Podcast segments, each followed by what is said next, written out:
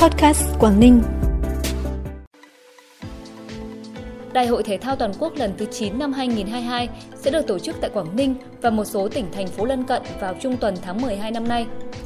Bắc Giang ban hành chủ trương sắp xếp lại đơn vị hành chính cấp huyện và phát triển đô thị.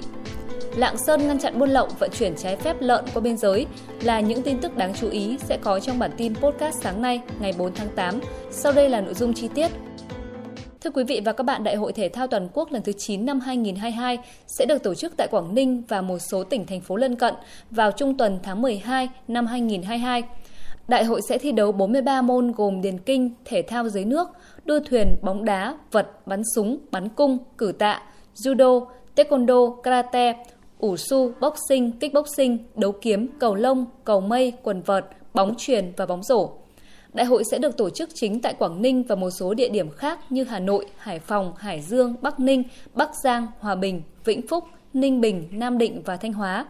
Thông qua đại hội, giới chuyên môn sẽ đánh giá toàn diện về chất lượng phong trào thể dục thể thao trong cả nước, đồng thời góp phần gìn giữ, bảo tồn và phát huy các giá trị văn hóa truyền thống dân tộc.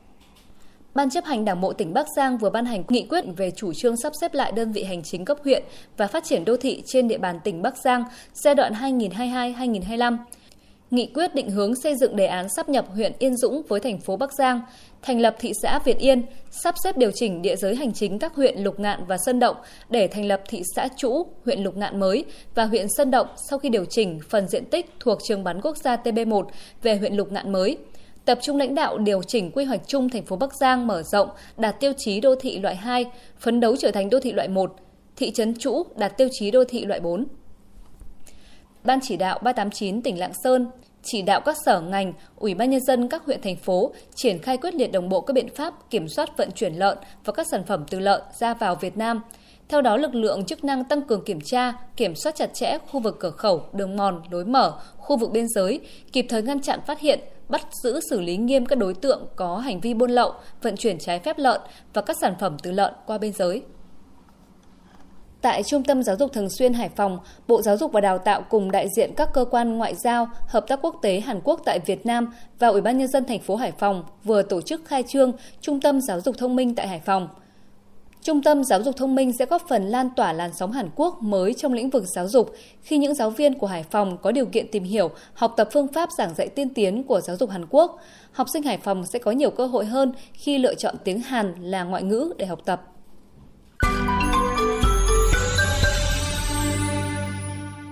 Bản tin tiếp tục với những thông tin đáng chú ý khác.